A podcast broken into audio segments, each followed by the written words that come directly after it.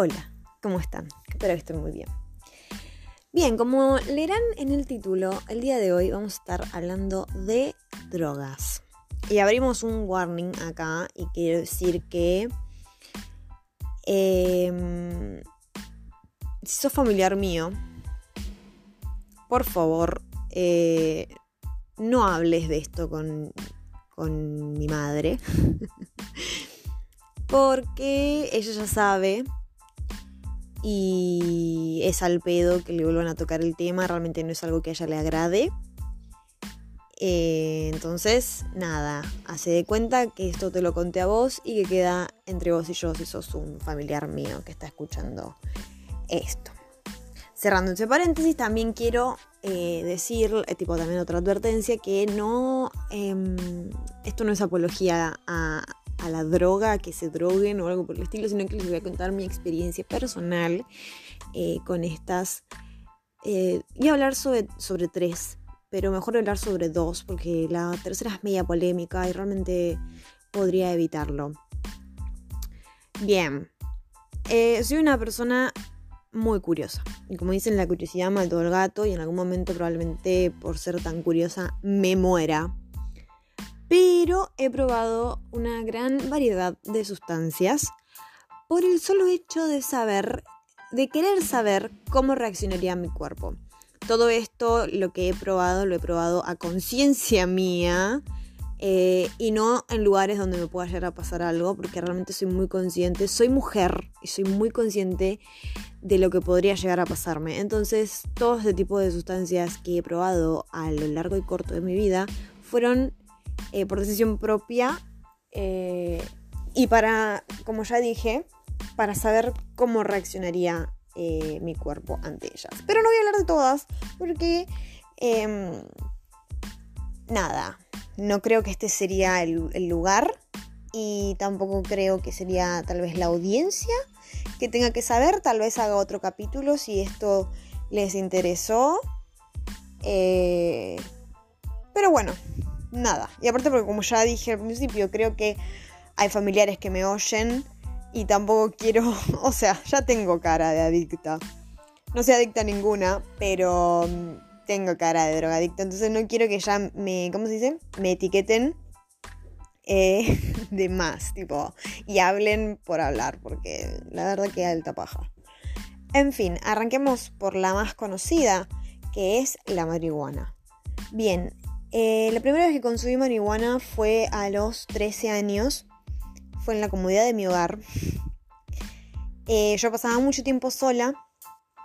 Y dije, bueno, esta podría ser la gran oportunidad para eh, fumar estando en mi casa sin que nadie se entere y tranquila, ¿no? Es un ámbito tranquilo estando sola, viendo la reacción de mi cuerpo y demás. Eh, lo conseguí. Ya de por sí mi mamá ya sabía que yo fumaba cigarros. Yo tipo le había dicho que fui re de frente y dije, me estoy fumando cigarrillos, pero no te molesto. Me dijo, no hay drama, mientras fumes en casa está todo bien. Mi madre muy abierta siempre. Pero, ojo, mi madre está muy en contra de las drogas. Ojo el piojo. Entonces, nada, claramente lo tenía que hacer, eh, como estaba sola, lo tenía que hacer en algún momento donde ella no esté. Y mi mamá prácticamente no estaba nunca. Entonces, nada, lo conseguí mediante un amigo que yo ya sabía que él, consumía marihuana. Y, le dije, amigo, ¿me puedes conseguir la nota loca de Faso?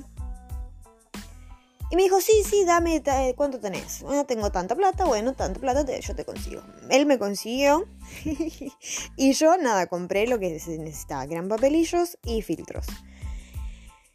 Eh, bueno, me lo vino, me lo trajo hasta mi casa y se fue. ¿Qué pasa? Yo no sabía ni cómo mierda armar. O sea, él no me dio ni tampoco ni me dijo, mira, te enseño, porque él sabía que yo no consumía. Pero nada, me dejó a mi suerte, literal. Y dije, bueno, fue, tuve que buscar un tutorial en YouTube. Así como te digo, tuve que buscar un tutorial en YouTube, lo cual me sirvió de mucha ayuda. Em, lo armé para la mierda. Para la mierda, porque siempre el primero, siempre todo el mundo lo arma mal. Y no fui la excepción. Lo armé como el culo. Eh, nada. Lo fumé en el patio de mi casa y me vine... Ah, y yo, eh, ni tonta, ni, ni estúpida, ni nada, bien viva. Anteriormente también me compré bajón porque sabía que eh, la marihuana te daba mucho hambre, lo cual, tienen razón, te da mucho hambre. Me compré bajón. Y me entré a mi cuarto y agarré la tele y dije, bueno, ¿qué podemos ver? Estaba, todo esto yo estaba esperando ver un resultado en mi cuerpo, ver si estaba media tontada o algo.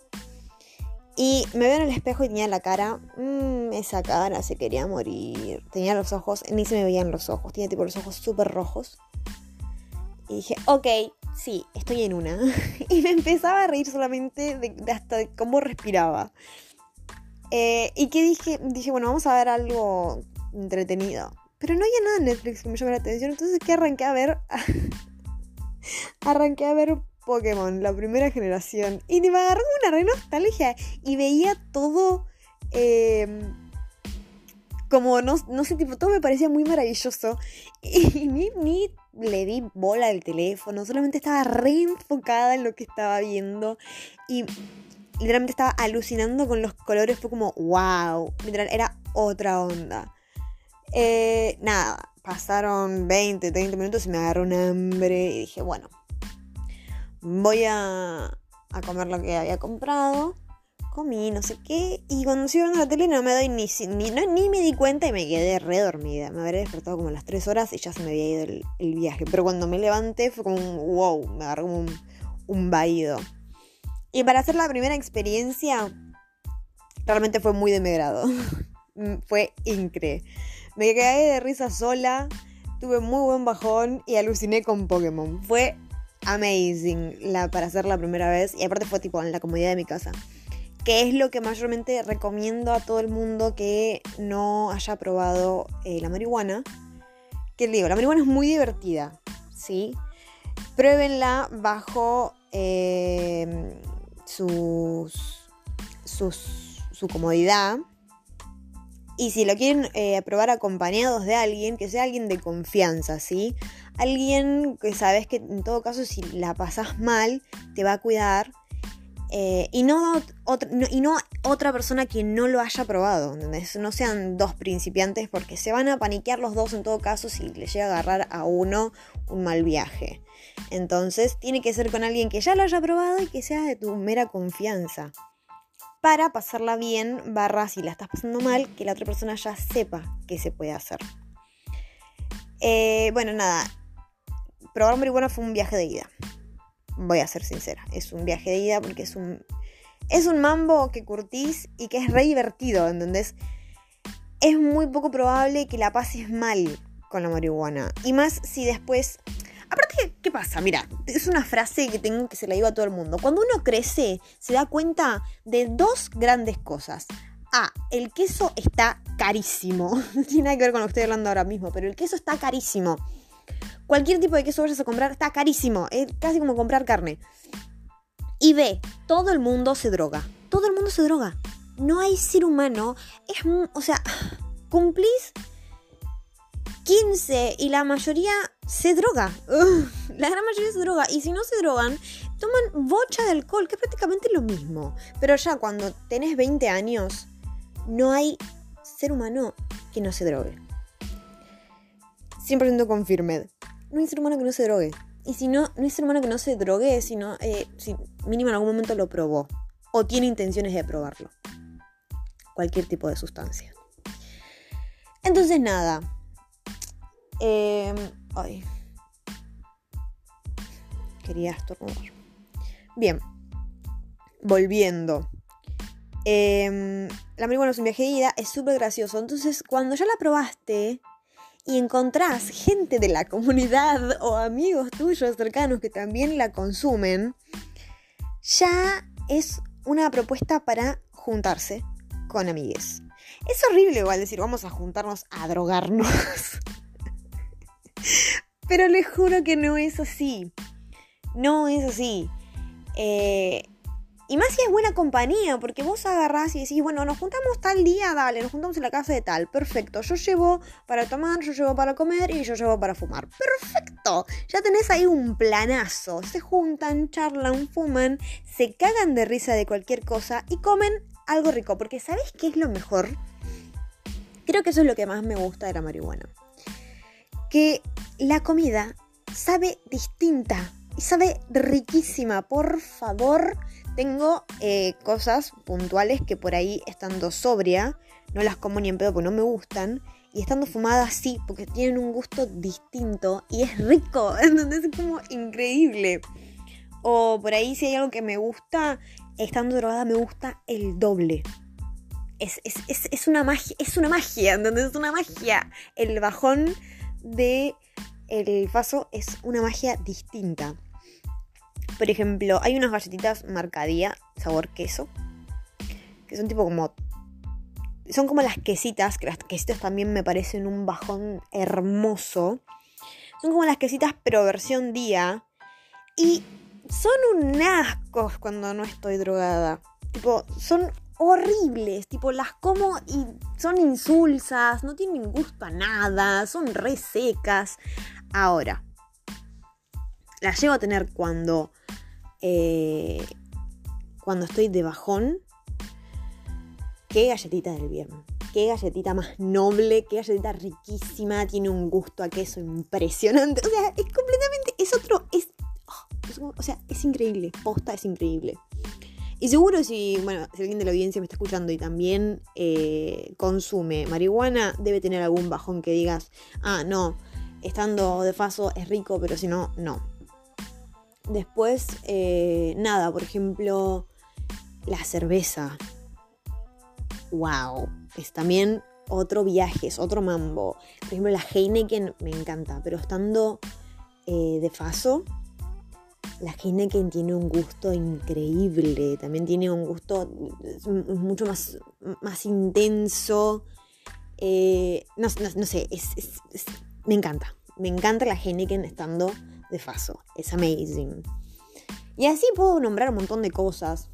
Pero... Mm, nada. Eh, ¿Sigo consumiendo marihuana? Sí.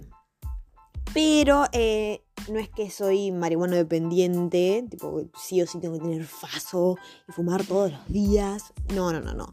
Yo le digo drogas recreativas. si estoy con gente que lo consume y hay, fumo.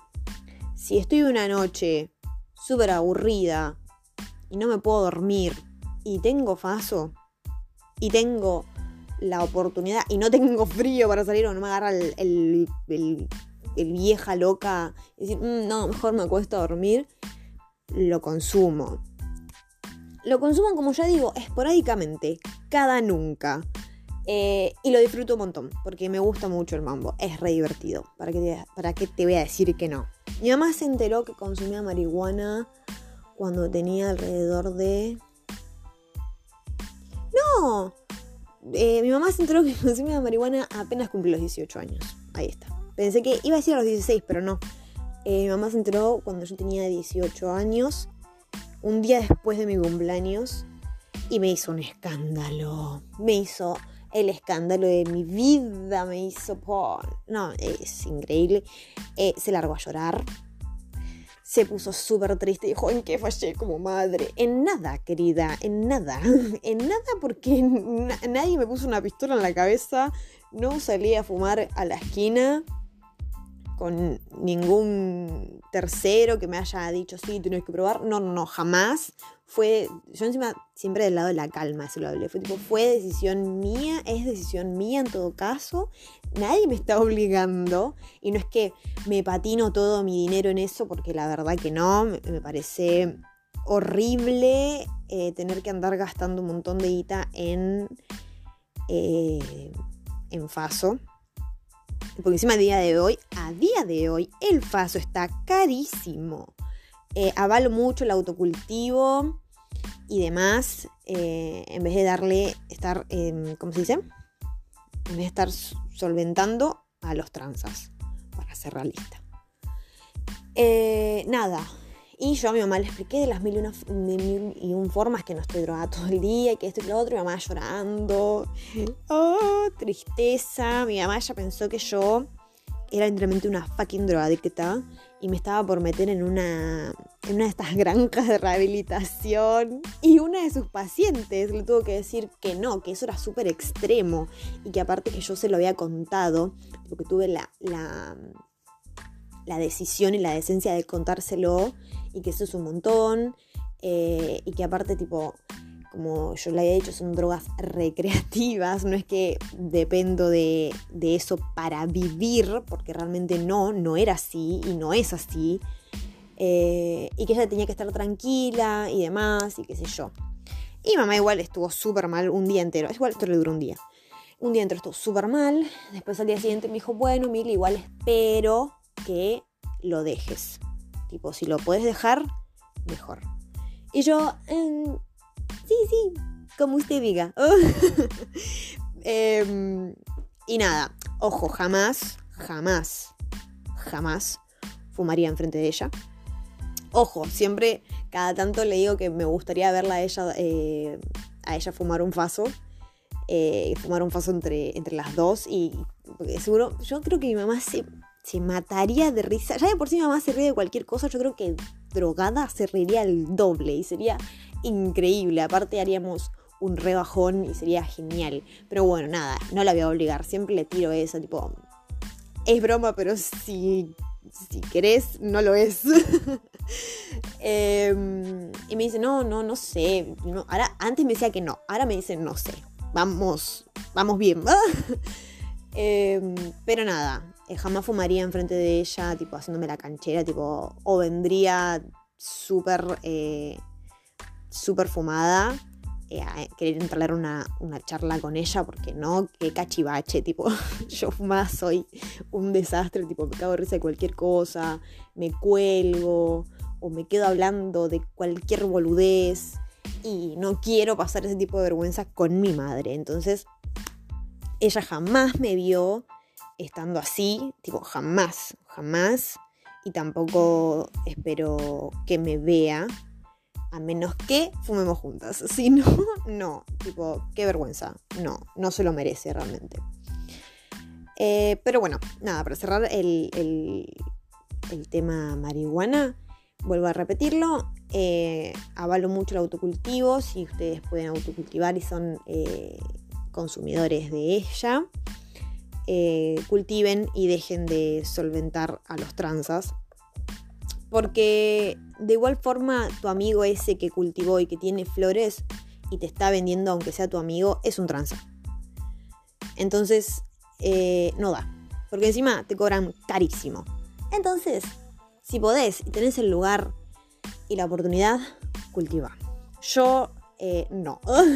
Yo no tengo. Tengo lugar para cultivar. Pero eh, mi madre tiene mucho. Ya también a ella también ya la traté de convencer. una vez me dijo que sí, pero después arrugó.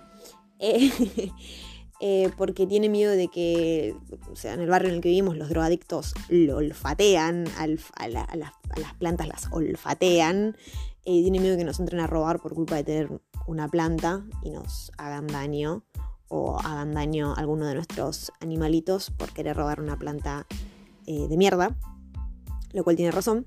entonces nada, y no tengo plata como para gastar en un indoor y tenerla dentro la planta. Entonces, aparte tengo gatos. No, no, no. En algún momento espero poder eh, cultivar, pero por el momento no. Y eh, sigo diciéndole a todo el mundo que lo haga eh, y deje de, solventar a los transas. Nada. y si es la primera vez que estás por probar, vuelvo a repetir, que sea con alguien de confianza. Eh, o si eh, vas a, consumir solo, que sea bajo un lugar donde estés tranquilo, eh, que tengas bajón para, más tarde y que mm, seas feliz y que lo disfrutes un montón. Ah, también, eh, no compren, dejen de comprar paraguayo, dejen de comprar si tienen un contacto que venda flores cada tres meses, porque realmente hay gente que cultiva solamente para vender y cultiva bien, cultiva para cada tres meses. Cómprenle a ellos. Yo sé que es carísimo, pero dejen de comprar paraguayo, por Dios, anda a saber que se están metiendo en el cuerpo fumando esa bosta. A día de hoy eh, no fumo más esa mierda yo. Tipo, no, es re... o sea, es re que yo decir, ay no, yo solamente fumo flores. Pero eh, hace mal, hace mucho, muy mal consumir eh, prensado. No consuman prensado, si lo pueden evitar, y más si va a ser su primera vez. Tipo, yo sé que van a decir algunos, ay no, pero es re fuerte arrancar la primera vez con flores. Es preferible arrancar con flores que te pegue una piña en la boca y que quedes en un mambo místico que arrancar con prensado y eh, a saber lo que te está fumando. Tipo, por favor, no. Tipo, evítenlo. Si yo lo pude evitar con 13 años, que no estoy orgullosa de eso en realidad, como para decir, ay, estoy orgullosa porque a los 13 consumí flores. No, no, no, no. Yo lo evité porque yo realmente, tipo, eh, como te digo, soy una mina muy curiosa y muy enfocada. Y realmente busqué absolutamente todo, todo. Y ahí también encontré que el prensado mayormente son cualquier cosa. A menos que sea una persona que se dedique hacer prensado de flores y que sea posta, pero eso acá realmente en la Argentina no sucede, sucede más en lo que es Estados Unidos, el Reino Unido, eh, toda Europa, pero acá en Argentina es imposible que encuentres a alguien que haga prensado de flores. Entonces, nada, eh, evítenlo, eviten el prensado, por favor. Y cambiando a otra de las sustancias que consumí, Em, que es el té de campana. Ustedes estarán preguntando, ¿qué mierda es eso? ¿Qué, qué te metiste? es, ustedes deben conocer, o capaz que no, la flor que es eh, un floripom, se llama, que es una flor que es como una campana, que eh, hay en varios lados de... La pueden encontrar en cualquier lado mayormente. Eh, bueno, yo vivo en una zona de quintas y hay algunos vecinos que tienen floripón. Pero yo, ¿cuántas tengo? Tengo una, dos, tres, cuatro, tengo. Tengo ocho, ocho árboles de floripón. Yo no tenía idea que eso era droga. No tenía la más pálida idea que eso era una droga. Hasta que un día, eh, yo cuando tenía, ah, desde los dos, no, miento, desde los diez hasta los 15 consumía mucho YouTube. Hasta los 16 más o menos, sí. Ahora consumo YouTube pero casi nada. Pero en ese momento era tipo estar pegada a YouTube. Pegada. Y de un video me saltaba otro y así, y así, y así. Hasta que un día encontré un video de un chabón que hablaba sobre el té de campana. Y yo dije, ¿cómo, ¿cómo que el té de campana es una droga? Yo pensé que solamente era de la canción del té de campana. Pero no tenía idea que eso era una droga.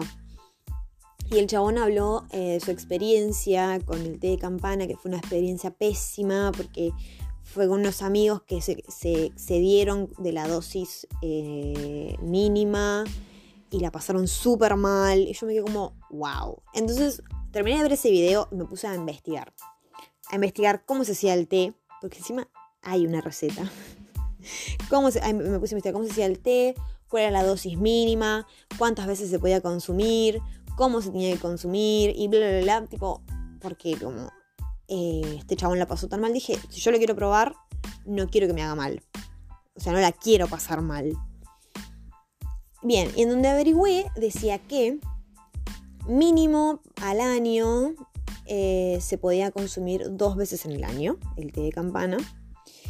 Eh, porque tenía una sustancia, la flor, que hacía muy mal a lo que es el, intestino graso, creo, algo así. Bueno, nada, algo de la salud, no me acuerdo ahora mismo, pasó hace, años que lo consumí. Em, y que si te excedías de las tres flores, porque son tipo, la, la mínima son tres flores para el té, y si te excedías de eso, le ibas a pasar mal, te iba a agarrar un súper mal viaje. Y si te excedías tipo el doble, podías llegar hasta la muerte. O sea, Imagínate lo fuerte que es esa vaina. Nada, yo Tenía pensado consumirla, pero nunca dije, bueno, hoy va a ser el día. Porque no, nunca había llegado el día. Hasta que vino una vuelta un amigo y nos habíamos juntado a tomar unas birras, a charlar. Y me dice, ay amiga, ¿sabes qué? No, yo te quería traer eh, Faso para que fumemos y no sé qué, y no conseguí. Y yo tampoco tenía nada, porque yo no, esa noche tampoco pretendía eh, fumar, porque tampoco había comprado. Y le digo, amigo, ¿te animás? Yo, siempre mala influencia. Amigo, ¿te animás a probar el té de campana? Le digo, ya que querés eh, estar en un viaje, le digo, podrías acompañarme en este bello viaje que es el té de campana. Y me dice, bueno, dale, no hay drama. Él, eh, re segunda. Nada, me volví a fijar la receta.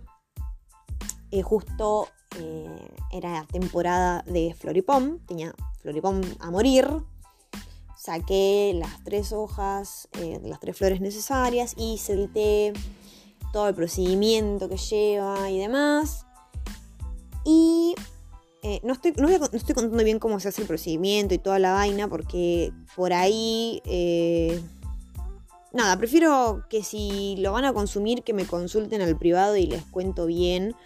Porque, no sé, realmente, o sea, mi audiencia es a, partir de los 18 hasta los 30 eh, y pico de años. Pero uno nunca sabe, siempre puede venir un menor a escucharme y no tengo ganas realmente de que si le llega a pasar algo sea culpa mía. Entonces nada, X. Eh, tomamos el tecito eh, cada uno y nos acostamos en mi cuarto a esperar a que haga efecto. Y realmente es un alucinógeno increíble. Tipo, fue un viaje súper divertido. Eh, la pasé muy bien. Me acuerdo que eh, apagamos la luz porque yo, tipo, quería. No quería que haya mucha luz porque me dolía la cabeza ya de por sí de antes. Y dije, ay, lo voy a pasar re mal. Pero dije, no, voy a mentalizarme para no pasarla mal. No quería disfrutarlo. Entonces apagamos la luz para que no me duela la cabeza. Y mi amigo supuestamente tenía sueño. Entonces dije, bueno, bien, él se duerme y yo voy a volar un rato. Me acuerdo que mi cuarto se había convertido, tipo, todas las paredes en mi alucinación eran, estaban como revestidas con enredaderas verdes. Eh, había gatitos por todos lados. Yo en ese momento tenía nada más tres gatos. Y había gatitos negros y blancos por todo el cuarto.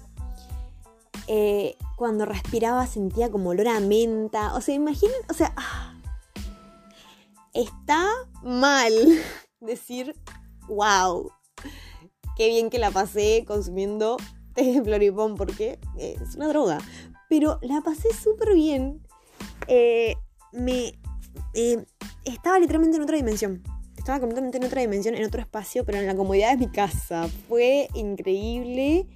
Eh, mi amigo supuestamente no le pegó, o no me acuerdo, pero creo que me había dicho que no le había pegado, o no sé. Pero yo literalmente estaba en, en el paraíso de los michis, porque había un montón de michis en mi cuarto, sentía olor a menta, a hierbas, eh, y me reía en mi interior, literalmente estaba apreciando eh, todo a mi alrededor el tacto, sentía como muy, estaba muy, muy sensible, sentía como que había viento, y ni siquiera tenía el aire prendido, sentía que estaba en otro lado. Y, y podía, no, no, no, no, increíble, increíble. Igual lo consumí esa sola vez porque después me agarró cagazo, eh, porque dije nada, eh, me puede llegar a matar tal vez esto y no me quiero morir por haber consumido un té de Floripom. Eh, pero para hacer la primera experiencia fue muy buena.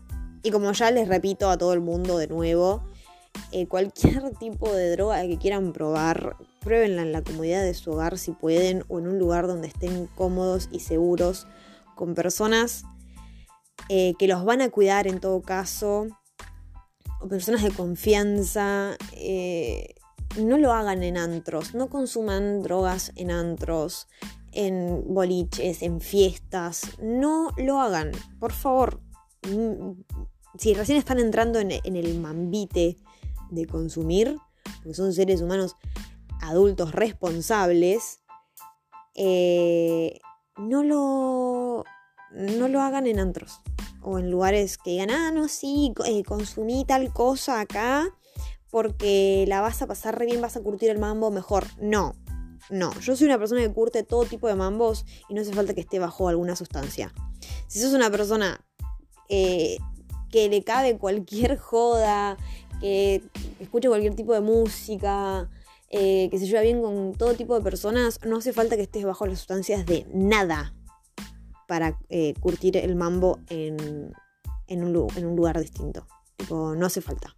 Entonces no te dejes llevar por lo que diga un tercero con tal de venderte una pasti, con tal de venderte alguna pepa o algo, no, no te dejes llevar por eso, porque es completamente al pedo. Eh, aparte no sabes qué te puede llegar a pasar. Más, a ver, yo lo hablo también desde el lado de que soy mujer, ¿no? Y también se lo digo esto mucho a las chicas, tipo, no, eh, no confíes, no te confíes y menos estás en un lugar que no conoces, en consumir cualquier tipo de sustancias, tanto el alcohol, tanto el alcohol como cualquier otro tipo de sustancia, no te confíes jamás, porque una nunca sabe, una nunca sabe de dónde te puede estar mirando el acosador o el idiota o el psicópata, eh, eh, una nunca sabe. Entonces, chicas, por favor, si me están escuchando, no consuman drogas, fuera de un lugar seguro. Gracias. y nada, eso. Iba a hablar sobre otras más, pero me voy a eh, reservar para tal vez otro capítulo, eh, si les interesa mis experiencias eh, con las sustancias. Y mm, no sé cómo era este dicho que era tipo, no hagas lo que yo digo, pero haz lo que no sé qué. Eh, pero nada, no hagan, no hagan nada de, nada que no esté bajo su consentimiento, mejor dicho. Eh, porque yo les puedo estar contando que la pasé genial y por ahí a ustedes eh, les pega diferente, pero no es lo que estaría queriendo yo. Aparte, tengo un... ¿Cómo se llama esto?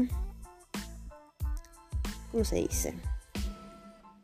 Tengo, no, no sé cómo se dice, pero avalo que si uno piensa que va a tener un mal viaje y se está maquinando todo el tiempo con eso, no, voy a, la, voy a, mal viajar, la voy a mal viajar, la voy a mal viajar, termina mal viajando. Porque es la ley de la atracción de las drogas. Si vos crees que la vas a pasar mal, la vas a pasar mal. Muy mal la vas a pasar. Yo solamente tuve un mal viaje en mi vida, pero fue por negligencia, fue por pura negligencia mía. Eh, había hecho brownies, ya que estoy, lo voy a contar porque encima tenemos 32 minutos y mayormente los, los que hago son de, de 40 y pico.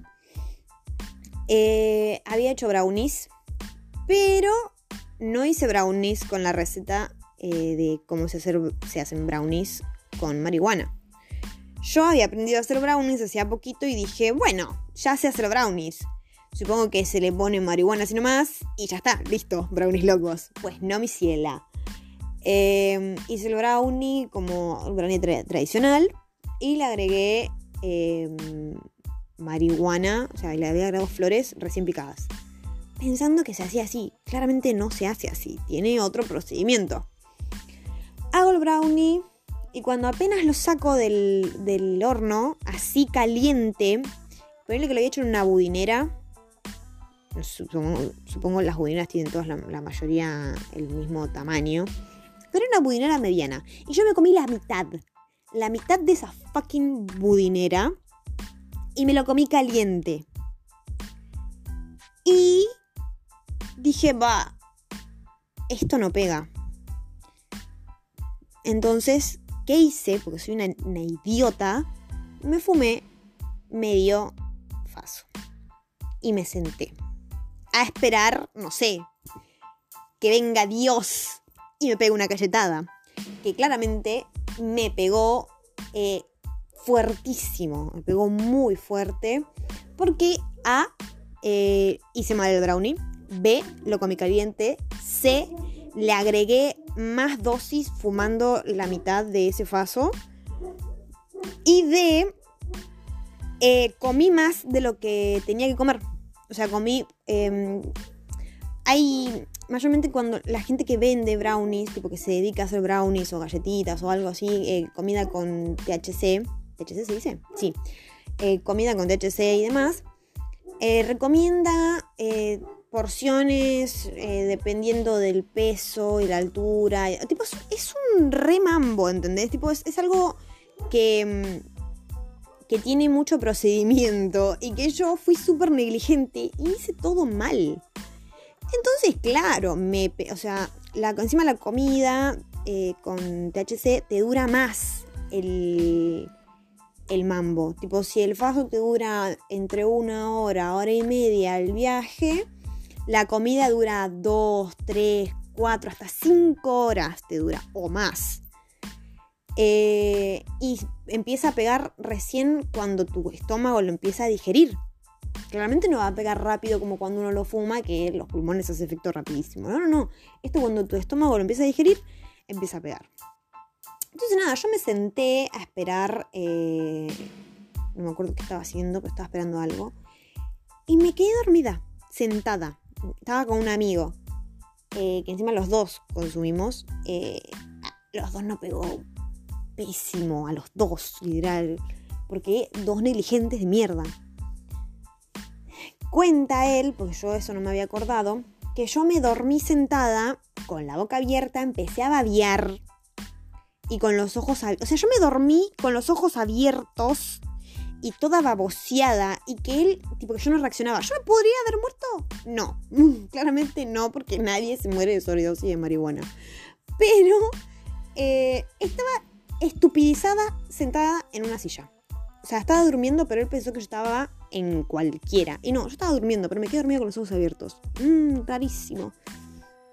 Él me desamarré y me dice, Mili, vamos. Y yo, ¿eh? ¿A dónde vamos? Me dice, vamos a tu cuarto, vamos a acostarte porque te estás durmiendo sentada. Me dice. Y yo, ah, sí, sí, sí, ahora vamos para... Claro, ya, ahí me acuerdo, tenía puesto en, el horno una torta. Idiota. Estaba esperando que se haga la torta. Bueno, nada, se hace la torta, la saco, todo esto mientras yo estaba haciendo, o sea, yo estaba haciendo la torta y toda la boludez. No estábamos cagando de risa porque los dos estábamos re idiotas. Y me vuelvo a sentar porque me dolía la espalda. Y cuando levanto la vista ahora, las luces eran de colores. yo estaba en la cocina de mi casa y no tiene luces de colores la cocina de mi casa, tiene unas luces blancas. Pero ya ahí empezó... Mm, a ver, digo mal viaje porque me pasaron cosas que no me tendrían que haber pasado. Pero en realidad las rebosé. Eh, las luces eran de colores, tipo eran verdes, rojas, pasaban, o sea, tipo luces LED, rojas, amarillas, verdes, azules, y yo me quedé mirando la, luz un rato largo y mirando a mi alrededor como todo se tornaba de esos colores. Yo estaba tipo, wow, ¿qué está pasando acá? No entendía nada. Me levanto para sacar la, la torta del horno. La torta, un desastre cómo quedó esa torta. Estaba quemada por abajo, cocinada por arriba y cruda en el medio. Eh, un desastre, un desastre. Apagué el horno, salí de la cocina, encima se me había roto la puerta, apoyé la puerta así nomás, vine al cuarto, me acosté y tenía un frío, me había agarrado mucho frío, tenía el cuerpo helado. Eh, supongo que me había bajado la presión, no sé qué me había pasado. No sé si me bajó la presión, me subió la presión, no sé, un mambo de esos habrá sido porque yo sentía, o capaz que en mi viaje místico yo sentía el cuerpo frío, tenía mucho frío. Me abrigo, me acuesto, me, pongo a ver la tele, no me acuerdo qué estaba viendo. Mi amigo se duerme y ahí me pegó el bajón. Me pegó el bajón de un hambre de nuevo y qué mejor idea tuve para comer palitos salados. Y encima me metí un manojo gigante en la boca. Tipo. Ya por si tenía la boca súper seca. Y esos palitos salados terminaron de, secarme la boca de una manera. Y la estaba pasando pésimo. Ahí sí la empecé a pasar mal. Fue como. y no lo quería escupir porque tenía hambre y quería que se me pase el hambre. Pero tenía la boca muy pastosa. Y. Ay, no, no, no, no, no. Qué idiota. Qué mujer idiota. Te lo juro por Dios. Yo estaba tipo. No soy tan tonta. Eh, nada. Tragué y me mandé un vaso, un vaso de agua bien piola para sacarme toda la pasta que tenía en los costados de la boca. Y después me comí unos caramelos. ¿Para qué? o sea, yo ya por sí estaba toda estúpida, toda tonta, toda lenta, porque me pegó re fuerte lo que había consumido. Y masticar cada, cada caramelo, porque quería comer algo dulce como para levantar. Eh, cada caramelo fue un martirio. 30 años para masticar cada caramelito de mierda. También los bajaba con agua. Eh, el peor bajón de mi vida. Fue horrible ese bajón. Horrible. Terminé de comer y de, de, torturarme comiendo. Y me vuelvo a acostar. Y tenía hambre, pero te juro no quería seguir comiendo porque dije, la voy a seguir pasando mal, comiendo cualquier cosa que encuentre. Mejor me, me, me acuesto y, y me duermo, me hago dormir, no sé. Me quedé viendo la tele hasta que me dormí. Pero ese fue el único, por así decirlo, mal viaje porque tuve ese bajón horrible. Y porque aluciné con las luces y porque mi cuerpo estaba todo estúpido. Eh, estaba muy. Yo me sentía que estaba muy lenta. Tipo, todo lo que hacía lo sentía como que estaba muy lenta. Claramente eso no es normal. No, jamás me había pegado así la marihuana me pegó de, tal forma que para mí eso fue como un mal viaje. Claramente todo el mundo cuando habla de un mal viaje con marihuana eh, es que realmente la está pasando mal. los síntomas son completamente distintos los de un mal viaje común y corriente, los cuales experimenté con, con terceros. Pero porque, como ya dije, estas personas eh, mal viajaron porque todo el tiempo estaban diciendo, ay no, la voy a mal viajar, seguro la mal viajo, voy a mal viajar, siento que la voy a mal viajar. Y terminaron mal viajando. porque Pues ley de la atracción con las drogas. Eh, terminaron mal viajando por, por, ese motivo. Y después tuve otra experiencia con otra persona, pero fue porque esta persona se quiso hacer la canchera, que eso jamás tienen que hacerlo con ningún tipo de sustancia. Porque eh, uno sabe, uno nunca sabe hasta dónde eh, te va a soportar el cuerpo, ¿sí? Entonces no se hagan los cancheros con las sustancias diciendo, no, sí, yo eh, ah, me voy a fumar un porro entero, aunque nunca fumo porro, pero me voy a fumar un porro entero porque tengo ganas y porque a mí no me hace nada. Bueno, ahí tenés, un fucking mal viaje. Esta persona, encima, era una genética eh, intervenida químicamente, por así decirlo, era una genética distinta a la que veníamos fumando eh, con esta persona. Eh, le dije, che, mira que esta genética que traje es muy fuerte. Ya me habían advertido a mí, a mí que yo probé un montón de genéticas. Me han dicho, che, mira que esta es re fuerte. Bueno, entonces le digo, mira que esta es muy fuerte. Y esta persona con la que estaba por fumar, recién hacía poco había arrancado a fumar y arrancó a fumar conmigo porque tuvo la confianza y dijo, mira, yo sé que vos seguro me vas a cuidar si me pasa cualquier cosa. Lo cual tenía razón. Eh, le dije, che, mira, esto es re fuerte. Si vas a fumar, fuma un poquito, no sé qué. No, no, yo quiero un entero, mijo. Pensando que yo lo estaba mintiendo, ¿cómo te voy a mentir con algo así? Partamos de esa base. Em, nada, pensó que, era mentira y dijo, no, no, yo quiero un entero. Bueno, dale, como usted quiera. Yo no soy su madre, solamente estoy para acompañarlo y cuidarlo. Eh, yo me quedé fumando, el mío, lo fumé hasta la mitad. No, menos, sí, sí, hasta la mitad. Guardo la tuca. Y veo que esta persona viene con la, menos de la mitad fumado y que estaba fumando todavía. Y uno me dice, no, no, no quiero más. Bueno, se lo guardo. Se sienta y lo veo que se pone pálido. Esta persona se pone pálida, le digo, ¿estás bien? Y me dice, no, no, quiero entrar a, la casa. Bueno, está bien, entra. Tengo frío. Ay, bueno, acostate, ya te tapo, traigo una frazada. Llama a tu mamá. Siento que me voy a morir. Y yo, ¿cómo? ¿Cómo querés? No. no. Eh, no. Yo ya dije, oye, esta, persona va a entrar en un mal viaje y la va, la va a paranoiquear fuerte, porque encima esta persona le tenía, eh, me había contado que le tenía pánico a la muerte.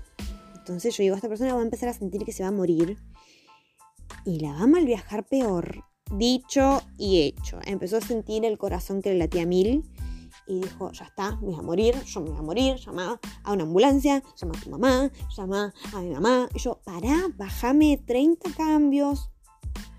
Por amor a Dios, nadie se murió, y o sea, nadie jamás se murió de una sobredosis de marihuana, ¿ok? Vos estás sintiéndote así, porque como ya te dije al principio, esto es una genética que es fuerte. Es muy fuerte como pega, y por eso te dije que te controles eh, fumando poco, porque vos no estás acostumbrado. Era obvio que te iba a pegar mal, ¿sí? Porque es muy fuerte y vos no estás acostumbrado. No, yo me voy a morir, me voy a morir. Tuve que agarrar, buscar en internet, tipo, tuve que prender la compu, buscar en internet y leerle, tipo, todo un post sobre eh, cómo era un mal viaje, tipo, los síntomas que iba a tener eh, leyendo que nadie se murió jamás de una sobredosis de marihuana, y leyéndole un montón de cosas así para que se relaje. Y se relajó un poco. Le fui a buscar jugo, naranja porque, bueno, datazo de color, si alguien está teniendo un mal viaje, denle jugo de naranja. Eh, jugo de naranja y buscarle algo dulce. Y le busqué un alfajor de chocolate. Luego comete esto y toma esto, quédate acostado, te voy a tapar bien eh, y se te va a pasar. Estaba todo inútil este ser humano y tuve que ayudarlo yo a tomar el jugo. Eh, comer pudo comer un poco. Y estaba alucinando de una manera. Decía que veía no sé qué cosa. Yo ya en un momento dejé que hable solo. Dije, bueno, que hable todo lo que quiera hablar. Quiero disfrutar mi viaje también, porque yo yo ya estaba también en un cumple, porque me pegó bien a mí, claramente, y era muy buena genética. Entonces quería disfrutarlo. Nada, la persona hasta que quedó ahí hasta que se le pasó, tipo habrá estado una hora y piquito más o menos en su, en su, mal viaje, y después se le pasó y estaba todo bien. Tipo, fue como aquí no pasó nada, literalmente. Se había como olvidado por completo y era otra persona. Y yo ya estaba en mi mambo místico hablando sola, cualquier tipo, o sea, me estaba, o sea, prácticamente estaba teniendo una charla conmigo misma, pero en voz alta. Y esta persona en un momento tipo me baja, me corta de mi nube y me dice, hey, ¿por qué estás hablando sola? ¿Qué estás hablando? ¿Qué estás diciendo? Y yo tipo, ah, volviste, estaba hablando conmigo misma. Y nada, y después la pasamos bien, pero... Eh, como les digo, no se confíen, no se confíen si no están acostumbrados, y más si alguien les advierte, alguien de confianza les advierte sobre alguna sustancia, por favor, háganle caso. Es por su propio bien, no es que se lo estamos diciendo en todo caso porque queremos joderlos o algo. Y más si es una persona de confianza. Pero bueno, cerrando. En fin. Em, sean responsables. Sean súper responsables si van a consumir cualquier tipo de sustancia, que sean un... no lo voy a parar de repetir, que sean un lugar de, eh, donde estén cómodos y estén con alguien de confianza o alguien que los va a cuidar y si van a estar solos, que sea en, un, en su hábitat natural. Em, y nada, eso, nos estaremos escuchando en el próximo capítulo, pero claro que sí.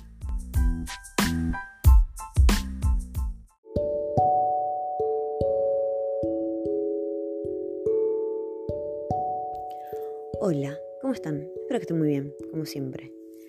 Bien, el tema de hoy es un tema que lo vengo esquivando hace rato.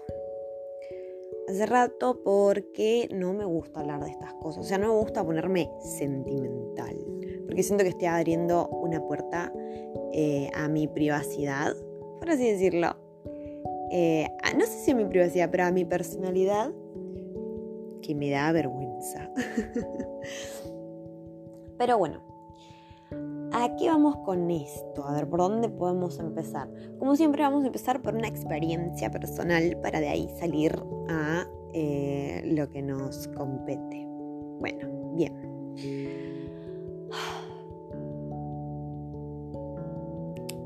Ay, Dios, se me complica, lo juro, estoy... Esto está guionado, aunque no lo puedan creer. Bien, em, todos tenemos, tuvimos nuestro primer amor adolescente, del cual a todos nos fue mal. Y al que no le fue mal, le fue tan bien que todavía a día de hoy sigue estando con esa persona y más que probablemente que estén viviendo juntos. Em, lo cual me parece genial, los banco fuerte. Pero a la mayoría de personas, nuestro primer amor adolescente nos arruinó tanto la psiquis que nos dejó con unas secuelas bien piolas, las cuales las seguimos arrastrando a día de hoy. Y levanto la mano. y digo, sí soy. Em, mi primer amor adolescente, la verdad que fue una bosta, mierda. No quiero entrar en detalle con eso porque ya lo dije en podcasts anteriores para hablar de ese tema. Em, no lo pienso hablar por acá en un podcast, prefiero hablarlo en todo caso en tribunales o eh, con una persona que me transmite la confianza para contarle un tema tan delicado como ese. Pero la pasé muy mal y eh, que muy em, sensible a la hora de abrirme hacia alguien más. Eh, la pareja que le siguió, muchos años, eh, la verdad que fue una pareja que no me puedo quejar porque no, no ni me va ni me viene lo que pasó. Literalmente mi cerebro borró la gran cantidad de cosas que pasamos, porque fue una relación en la cual ambos la pasamos bien, em, pero em, no llegamos ni al año de estar en pareja. Y así como surgió de espontáneo, así también se terminó, por así decirlo. Y cuando se terminó, intentamos, digo por, mi parte, porque yo intenté eh, que se haya terminado todo bien, pero, pero, pero bueno, eh, pasaron cosas, como digo, y claramente no terminaron muy del todo bien las cosas. Em, y me volví a cerrar sentimentalmente y dije, el amor no es lo mío, no es para mí, no es no, dije, no, no, no. Entonces me dediqué a esquivar eh, cualquier responsabilidad afectiva con cualquier otro ser humano hasta relativamente poco. Cuando digo relativamente poco, no flashen que estoy hablando hace semanas o hace meses, porque cuando digo relativamente poco, para mí puede ser hasta hace un año.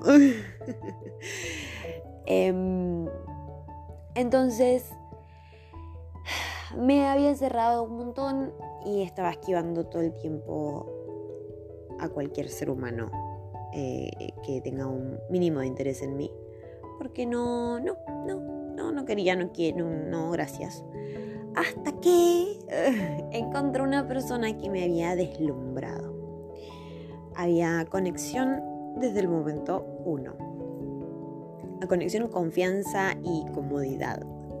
O sea, para que yo me sienta cómoda con alguien eh, es un montón. Nada, con esta persona había entablado una relación de hablar, solamente hablar por, por videollamadas eh, y por mensajes durante un mes. Eh, después de ese mes que habíamos hablado, dijimos, bueno, vamos a vernos. Vivimos, porque no está muerto, relativamente lejos, a una hora de distancia una hora y piquito. No, sí, una hora, no, sí, una hora, no flashó mucho. Una hora. Nada. Eh, ya al principio habíamos arrancado medianamente bien, medianamente mal, porque eh, iba a venir para, para mis, ¿cómo se dice? Para mi localidad, ahí está, iba a venir él para mi localidad, pero después eh, no sé qué había pasado y no podía venir y me iba a cancelar. Le dije, hey, no, no te preocupes, yo no tengo drama en moverme hasta allá. Total, ya había arreglado, ya había acomodado todos mis tiempos, todos mis horarios, tenía que ser ese día. Y dije, fue. Nada, no sé si se escucha, pero está lloviendo. Creo que no se escucha. Creo que el micrófono no, no lo puse para que abarque, ¿cómo se dice? Sonido de exterior. Bien. Em, nada. Después de ahí estuvimos viéndonos tres meses tal vez. Creo. Sí, no sé. Sí, más o menos. Bueno, nada. X. Eh, no quiero entrar mucho en detalle, porque no, no creo igual que esta persona me escuche mis podcasts. Tipo, ya pasó tiempo. Em, nada, eh, un día tuvimos la famosa charla de, bueno, bien, ¿para dónde va esto? Porque yo, a mí me gusta tener las cosas muy claras. A mí me gusta... Em, y aparte ya había pasado tiempo, tipo, eh, que nos veíamos eh, hacia ya un tiempo. Y bueno, yo quería saber para dónde encaminaba lo que teníamos en teoría. Si era tipo, por así decirlo, un boludeo, nada serio, o si encaminaba para algo serio. Yo para tener todo en mente, yo para ya estar mentalmente preparada para lo que se podía acercar. Pues si me decía, che, no, mira, la verdad que no quiero nada serio, me gusta compartir momentos con vos, pero eh, la verdad que no tengo ganas de ponerme de novio. Bueno, perfecto, yo lo iba a entender claramente.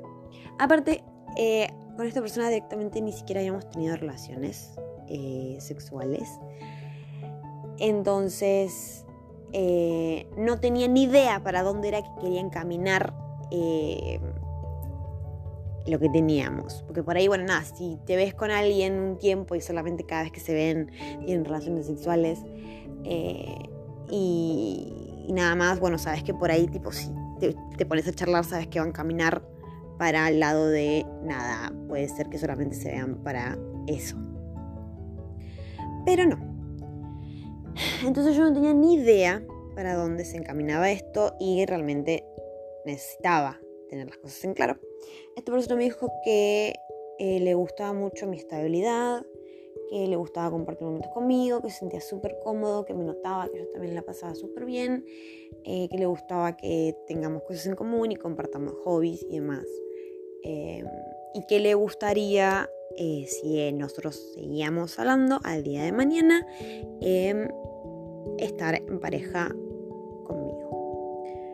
Y yo dije, bueno, sí, está bien, perfecto. Yo no lo podía creer. Yo dije, wow, esto es un montón, porque aclaremos, yo había dado por sentado y había dado por perdido el em, volver a estar en pareja. Nada, yo eh, cedí, por así decirlo, le dije, sí, sabes que la verdad que a mí también me pasa lo mismo. Bueno, nada, perfecto. Pero, pero, eh, eh, lo intentamos, pero no pudo funcionar. O sea, literalmente tuvimos esta charla y, y no pasó ni un fucking mes. Que se cortó absolutamente todo. Y ni siquiera fue por decisión, em, decisión de, nosotros, sino que fue por decisión de terceros. Y ahí es cuando más bronca me dio. ¿Por qué se estarán preguntando? Bueno, ¿qué pasó? Un día eh, teníamos planeado vernos, ah, entonces bueno, teníamos planeado vernos un sábado y un viernes, eh, bueno, él estuvo ocupado todo el día y me dice, a la noche, cuando me desocupé, hablamos, eh, te tengo que contar algo. Bueno, dale, tranqui. cuando te desocupes, ya sabes, manda un mensaje que yo... hablamos. Tipo, yo soy una persona de respetar mucho los tiempos ajenos. Como también me gustan que respeten mis tiempos, respeto un montón los tiempos ajenos. Estás ocupado, no tenés tiempo para hablar, no me molesta. Eh, háblame cuando te desocupes y cuando tengas tiempo libre. Si no, no, no, porque me siento una molestia. Entonces nada, por eso me había dicho que la noche la hagamos. Bueno, yo estuve todo el día, todo el día limpiando la fucking casa porque había venido mucha gente de visita a la casa y eh, estaba hecho todo un desastre. Entonces agarré y me puse manos a la obra y me puse a limpiar mi cuarto. Había aspirado la cama unas 20 veces. Eh, había aspirado eh, toda la casa prácticamente. Había limpiado la cocina unas 20 veces. O sea, estuve literalmente limpiando todo porque no me gustaba. Em, no me gusta que venga gente a casa. Para tomar esa base. No me gusta que venga gente a casa y que encuentre como es mi casa normalmente. A menos que sea mi mejor amigo o mi mejor amiga. Si no son esas dos personas, me molesta horrores que vean eh, mi casa como en su, ¿cómo se dice? En su normalidad. Entonces nada, yo estaba todo el día, estuve todo el día ocupada limpiando. Llega la noche y me manda un mensaje me dice, estoy desocupado, ¿vos? Sí, eh, justo había terminado yo. Me acosté en el sillón y dije, bueno, ¿qué pasó? ¿Qué me tenés que contar? Y me cuenta que los padres lo habían sentado a hablar y le dijeron que, que no iban a avalar nuestra relación eh, porque vivíamos relativamente lejos y se le hacía muy tedioso y muy peligroso andar yendo y viniendo eh, y que le molestaba recibirme también en la casa, no sé por qué. Cosas muy random para ser realista. Y bueno, él me comenta esto y yo le digo, bueno, sí, ajá, ¿y vos qué pensás hacer? Porque yo no tomé, no di por sentado él, mira, me dijeron esto mis papás. Ah, bueno, sí, te dijeron eso. ¿Vos qué vas a hacer? Porque una cosa es que te lo digan tus papás y tenés 15 años. Y si tenés 15 años y tus papás te dicen, che, mira, no voy a avalar que vos te veas con tal persona, bueno, está bien, tenés 15 años, por algo te lo están diciendo tus papás. Eh, estás chiquito, haceles caso. Pero si ya estás por cumplir unos 20 añitos, como que ya estamos grandes, tenemos que tener decisión propia y como siempre digo, tenemos que tener responsabilidad afectiva. ¿Mm? esta persona se lo pasó por el centro del ojete. y dijo, y nada, ¿qué puedo hacer? Les voy a hacer caso. Y yo me quedé como, ¿qué? ¿Cómo? ¿En qué? ¿What? ¿Cómo? Eh, le dije, decime que es un chiste. Es un chiste de mierda. Decime que es un chiste de mierda que me estás haciendo. Y me dice, no, me encantaría que fuera una joda, pero no. Eh, les voy a hacer caso. Y, y no nos vamos a poder ver más. Y a mí esa decisión de mierda me partió a la mitad. Ya de por sí yo esa semana ah, me habían pasado un suceso de cosas que me las estaba tragando, me las estaba tragando, porque decía, no, me voy a poner mal al pedo por esta situación, cuando eh, podría, tengo que ver hacia adelante, tengo que ver hacia adelante, tengo que ser optimista, yo toda la semana. Y llegó ese viernes y esa fue la gota que rebalsó el vaso y fue como... Oh". Y ya, no, tipo, estaba arruinada arruinada, me había, me había arruinado. Esa decisión de mierda me había terminado de arruinar. Y me dijo, igual podemos ser amigos eh, y podemos seguir hablando. Eh, y, y seguir hablando por videollamada y demás. Y fue como, no. O sea, sí, pero no. O sea, yo no quiero ser tu amiga. O sea, en ese momento era como, yo no quería ser su amiga. O sea, habían, como ya digo, sentimientos encontrados que yo, en o sea, que yo creí que eran mutuos, pero tal vez no. Eh, le dije, deja, eh, ojalá, ojalá la próxima chica con la que estés eh, a tus papás no le moleste y no te hagan hacer lo que estás haciendo conmigo. Em, pero bueno, nada, dejemos esto acá, porque, a ver, ¿qué podía hacer? Nada, no podía hacer absolutamente nada. Que iba a seguir hablando con esa persona y evitar eh, todo sentimiento que ya tenía. Es imposible. Es imposible. Entonces le dije, no, mira, está perfecto eh, que nos dejemos de hablar. Em, nada, te caen besitos, besitos, chau, chau. Y estuve mal un día. Eh, que sí, voy a ser sincera, me duró un día el, sentirme mal. Eh, y más que nada por la bronca, tipo la bronca de decir, dale, estamos grandes. Si yo, si hubiese sido mi caso, si hubiese sido mi caso, que jamás sería mi caso porque mi mamá mientras yo sea feliz, ella lo es. Em, que eso se ve que los padres de esta persona eh, se lo metieron por el forro del culo.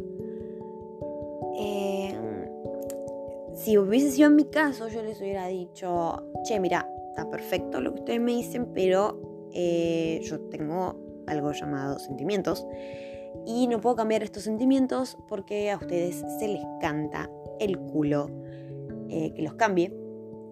Entonces, eh, yo me voy a seguir viendo con esta persona, eh, voy a seguir haciendo mm, mi vida normal, como siempre. pero bueno, nada, si no quieren que los involucre en esto, no los voy a involucrar. y si me lo están diciendo por X razones, em, nada. Veremos qué sucede, ¿no? Tipo, dejemos que las cosas pasen. Pero jamás diría, ah, bueno, si está bien, tienen razón. Em, ya le digo a esta persona que me chupa un huevo sus sentimientos y que... Em, nada, que se curta. ¿Por qué no? Porque existe algo de responsabilidad afectiva, pedazo de basura. y no puedes cortar algo así como si nada, como si fuese eh, cortar un servicio em, de luz o un servicio de entretenimiento. No lo puedes cortar así porque las otras personas sienten, aunque no lo puedas creer. Eh, pero bueno, nada, me duró un día el sentirme mal eh, por esta persona, pero lo que no me duró un día fue el miedo, que es a lo que nos compete el día de hoy. El miedo a dejarme querer el miedo a querer a alguien más. Em, es complicado. Es una, como te digo, es una fobia que la vas construyendo a partir de malas experiencias que son chocantes para vos. Y conocí un montón de gente que también le tiene mucho miedo. Eh, mucho miedo a el amor. Ay, es muy fuerte la palabra amor para mí. Em, he conocido, y no, tipo sin ir más lejos, tipo mi mejor amiga, eh, otra amiga que tengo. Tengo dos amigas. Mis dos amigas tienen miedo al amor, pero mucho, mucho miedo. tipo, demasiado. Eh, y, como, y son por situaciones de mierda que una quiere evitar quiere evitar a toda costa. Em, y he visto un montón de gente que le tiene miedo a dejarse querer por situaciones que ya pasaron. Es re hipócrita lo que voy a decir, porque yo también tengo miedo. Pero hay que dejarse querer. Ay, sonó re frase motivacional que podría estar pegada en un vaso de vinilo. Em, pero hay que dejarse querer posta. A día de hoy, yo estoy intentando, estoy intentando, lo, lo juro, estoy intentando dejarme que me quieran. Porque igual también partamos de esa base, ¿no? De si vos misma no te querés, no puedes dejarte hacer querer por nadie y no puedes querer a alguien más. Porque si no tenés amor propio, Em, si no sabes amarte, no vas a saber amar a nadie más. Eso tipo es como ley básica de la vida. Yo por eso no lo estaba explicando porque elijo creer, elijo creer que todo el mundo sabe que para amar a alguien más tenés que amarte a vos mismo. Hay personas que que son, ¿cómo se dice? Que disfrazan un montón el, el querer a alguien y son súper cariñosos con todo el mundo o son eh, súper pegotes y demás con la persona que recién están conociendo. Eh, y me parece un montón. me parece un montón porque, a ver, yo soy una persona que soy blanco o negro. No hay matices, no hay matices en lo absoluto. O soy la mina más fría y poco demostrativa. Tipo, demuestro pero súper poquitito. Tipo, ahí nomás. O soy el ser humano más intenso, insoportable del planeta Tierra. Pero, eh, por miedo a la reacción de la otra persona, por miedo a encariñarme, no sé si encariñarme, pero por miedo a engancharme tal vez eh, y que me vuelvan a lastimar, trato de ser súper distante y dar lo justo y necesario, por así decirlo, por ese maldito miedo. y no me dejo ser, porque soy una persona que se encariña rapidísimo. Ahí está, la palabra encariñar acá queda bien. Me encariño muy rápido. Tipo, te conocí. Y no estoy, hablando de una persona. Em, no estoy hablando de, de, algo romántico. Estoy hablando de cualquier ser humano que conozca. Por ejemplo, estoy en una jodita, por así decirlo. Y conocí a una piba que me cayó re bien y ya me encariñé y la quiero. Y amiga, ¿entendés? Mi amiga. Eh, y si tengo algún plan y sé que a ella le puede llegar a gustar, la voy a incluir. Que no pasa mucho igual, porque como ya digo, soy una persona muy... Eh, muy hincha pelotas con el tema de conocer gente. Y también me pasa eh, en las joditas. O sea, es re contradictorio lo que estoy diciendo, pero posta, o yo soy blanco o negro, o me caes muy bien o me caes muy mal. Eh, entonces, nada. Eh, me pasa lo mismo con las relaciones afectivas, románticas. O me caes súper bien o me caes súper mal. Y si me caes súper bien, ahí entra el protagonista del podcast, el miedo. Eh, mucho, tipo mucho miedo a, a que me vuelvan a, a dejar, no sé si dejar, a que me vuelvan a ilusionar, ahí está, que me vuelvan a ilusionar, a vivir la ilusión, y que de un momento para otro no se quieran hacer responsables de esa ilusión y me dejen pagando. Es como, ah, otra vez. eh, tengo miedo a eso vivo con el miedo constante, pero ahora mismo estoy tratando de dejarme querer.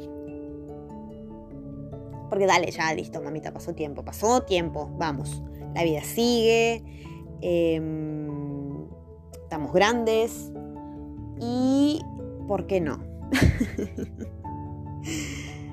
o sea, también el amor en lo que es mi vida es un factor muy importante y es algo muy serio también. Capaz que por eso también es como que no me, no me hallo con alguien a día de hoy, porque el amar me parece algo muy fuerte. A ver, tipo, la palabra te amo para mí es una palabra muy muy cargada, muy fuerte, que no se la digo a cualquiera. Porque igual hay seres humanos que le dicen, ay, te amo, a cualquier ser humano que respire, camine eh, y se mueva. O sea, no. O que lo dice por decir, o hay gente, hay, hay psicópatas que cuando dicen te amo, en realidad están diciendo te quiero. Eso ya me parece muy psicópata. Hay una gran diferencia y un gran paso entre te quiero y te amo, inexplicable. Pero bueno, allá ellos, allá la gente mal de la cabeza. A las personas que les digo te amo es porque realmente hay un trasfondo a la palabra. Por ejemplo, a ver, a mis gatitos les digo te amo todo el tiempo porque posta, los amo. Son, son mis bebés y los amo. Em, a mi mamá le digo te amo cada vez que me voy porque tengo miedo que sea la última vez que me vea y que no sepa o que no me haya escuchado decirle que la amo. A mi mejor amiga, eh, cada vez que, se, que no, me voy o que se vaya a su casa, la abrazo y le digo que la amo, porque también tengo miedo que sea el último abrazo y la última vez que me escuche decirle que la amo. Porque la amo y porque eh, no quiero que como último recuerdo les quede una frase súper random. La verdad que no. Eh, a mi mejor amigo le digo te amo y te quiero, cualquiera de las dos, eh, que también, o sea, significan un montón las dos palabras, pero se lo digo siempre que se va, porque lo veo cada nunca, porque él trabaja mucho y está siempre ocupado. Y cuando se hace un tiempo para venir a verme, la verdad que lo valoro un montón. Em, a mis ahijados y a, a mi madrina, porque también eh, tengo miedo, tengo mucho miedo también a la muerte. No, no le tengo miedo a la muerte, ahí está. Tengo miedo a verlos por última vez, a todos ellos. ¿Por qué? Porque tengo la maldita fucking intuición, ahí está, de que en cualquier momento y por alguna cosa súper random me voy a morir. y porque me gusta salir y cuando digo me gusta salir no me refiero a me gusta salir de joda. No, porque me gusta ir a merendar, me gusta salir a tomar mates, me gusta em, ir a bares, eh, ir a tomar helado. Y si no tengo con quién hacerlo, a veces lo hago sola. Y eh, soy mujer y ya sabemos cómo está eh, la calle, por así decirlo, cómo está el mundo a día de hoy, y uno nunca sabe qué le puede llegar a pasar realmente. Entonces, eh, todas estas personas a las que le digo te amo cada vez que me voy es porque realmente, porque posta los amo, y porque la palabra tiene mucho significado y tiene mucha fuerza y tiene un trasfondo que es que si me ven por última vez, realmente quiero que sepan que los amo y que se queden con ese recuerdo. No con un recuerdo de, ah, bueno, sí, ese yo, una boludez. No, quiero que se queden con un buen recuerdo mío. ¿Por qué no? Aparte no solo el, ah, porque salgo. No, no, no, no, porque también me puedo morir acá en la tranquilidad de mi casa. Eh, pues como ya digo, uno nunca sabe qué le puede llegar a pasar. Y... Y nada. Entonces, que yo diga te amo a una persona que que no tiene nada que ver con las anteriores que acabo de nombrar, es un montón. Es una palabra muy fuerte y que por eso no entiendo cómo hay personitas que las utilizan para decir te quiero, pero disfrazado de algo que nada que ver. Eh, no, no da. Pero bueno, ¿quién soy yo para decir que no digan te amo disfrazado? Pero no, no le veo sentido. Entonces, sabiendo esto, mi gata, ¿qué está soñando? bueno, nada, eh, sabiendo esto, eh, se darán cuenta que amar para mí es algo. Es algo muy fuerte. es algo muy fuerte y es algo a lo que le tomo mucho en serio. Tipo, soy un ser humano que tiene mucha responsabilidad afectiva entre cualquier persona em, que quiere relacionarse en el ámbito amoroso. Ahí está. Estoy tratando de, de poner todos los términos bien y que se entienda. Por eso por ahí estoy tardando un poco. Pero sé que no todo el mundo lo hace, sé que no todo el mundo es responsable en ese ámbito y por eso también está mi miedo al volver a abrirme hacia otra persona. cuesta y sé que tal vez, solo tal vez, si estás escuchando esto te esté pasando lo mismo. Pero lo único que tengo para decirte es que te des tu tiempo y que te dejes querer. Y que pase lo que pase, no es el fin del mundo. Eh, las cosas pasan por algo, porque ese es el fucking destino y no lo podemos cambiar. Em, pero no den vueltas, no den vueltas un asunto, no den vueltas lo que sienten. Porque también, eh, así como soy una persona de blanco negro, soy una persona que siempre dice lo que siente. Y quiero, me encantaría que todo el mundo fuese como yo en ese aspecto, de decir lo que uno siente sin importar qué. Si algo no te gusta decirlo, si algo te gusta lo decís, si algo te molesta, te enoja, lo decís. Soy una persona que no se guarda nada.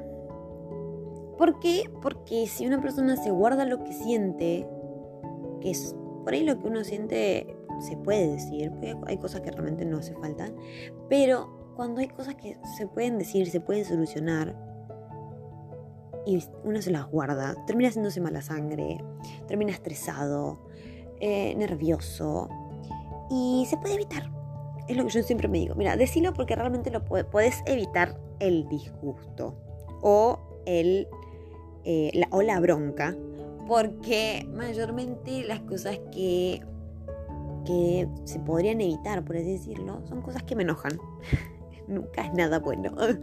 son cosas que me enojan, no son cosas que me molestan y que digo, no, no, lo puedes evitar, no lo digas. Pero lo termino diciendo porque si lo siento, lo tengo que decir. Y ese también es mi consejo. Digan lo que sienten. Em, déjense querer y que todo fluya.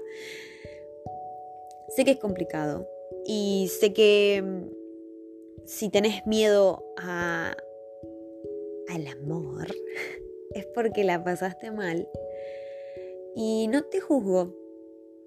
Porque yo también la pasé mal, la pasé muy mal. Pero eso es lo que me hace ser quien soy a día de hoy. Y no me quejo. La verdad que no me quejo, soy una persona increíble. Ni yo lo puedo creer, ¿eh?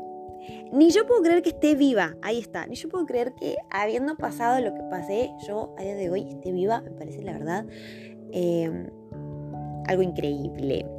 Así que no se guarden nada y exprésense y sean felices y estén tranquilos y estén cómodos y aprovechen cada situación que tengan para decirle también a las personas de su alrededor que realmente los aman. Porque, como ya mismo dije yo, uno nunca sabe. Y es mejor que se queden con un lindo recuerdo a que con una frase súper random.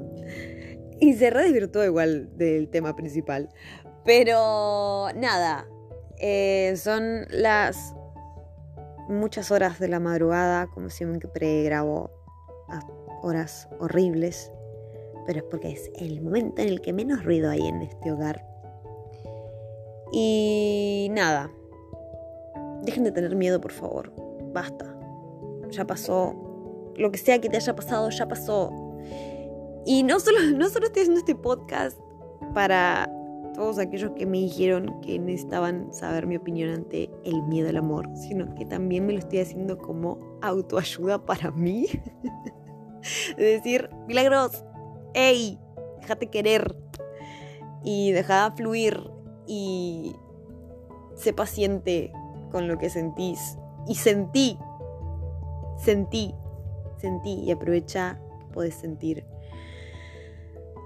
Así que nada, eso. Eh, lo dejaremos hasta ahora por acá. Y nos estaremos escuchando en el próximo capítulo.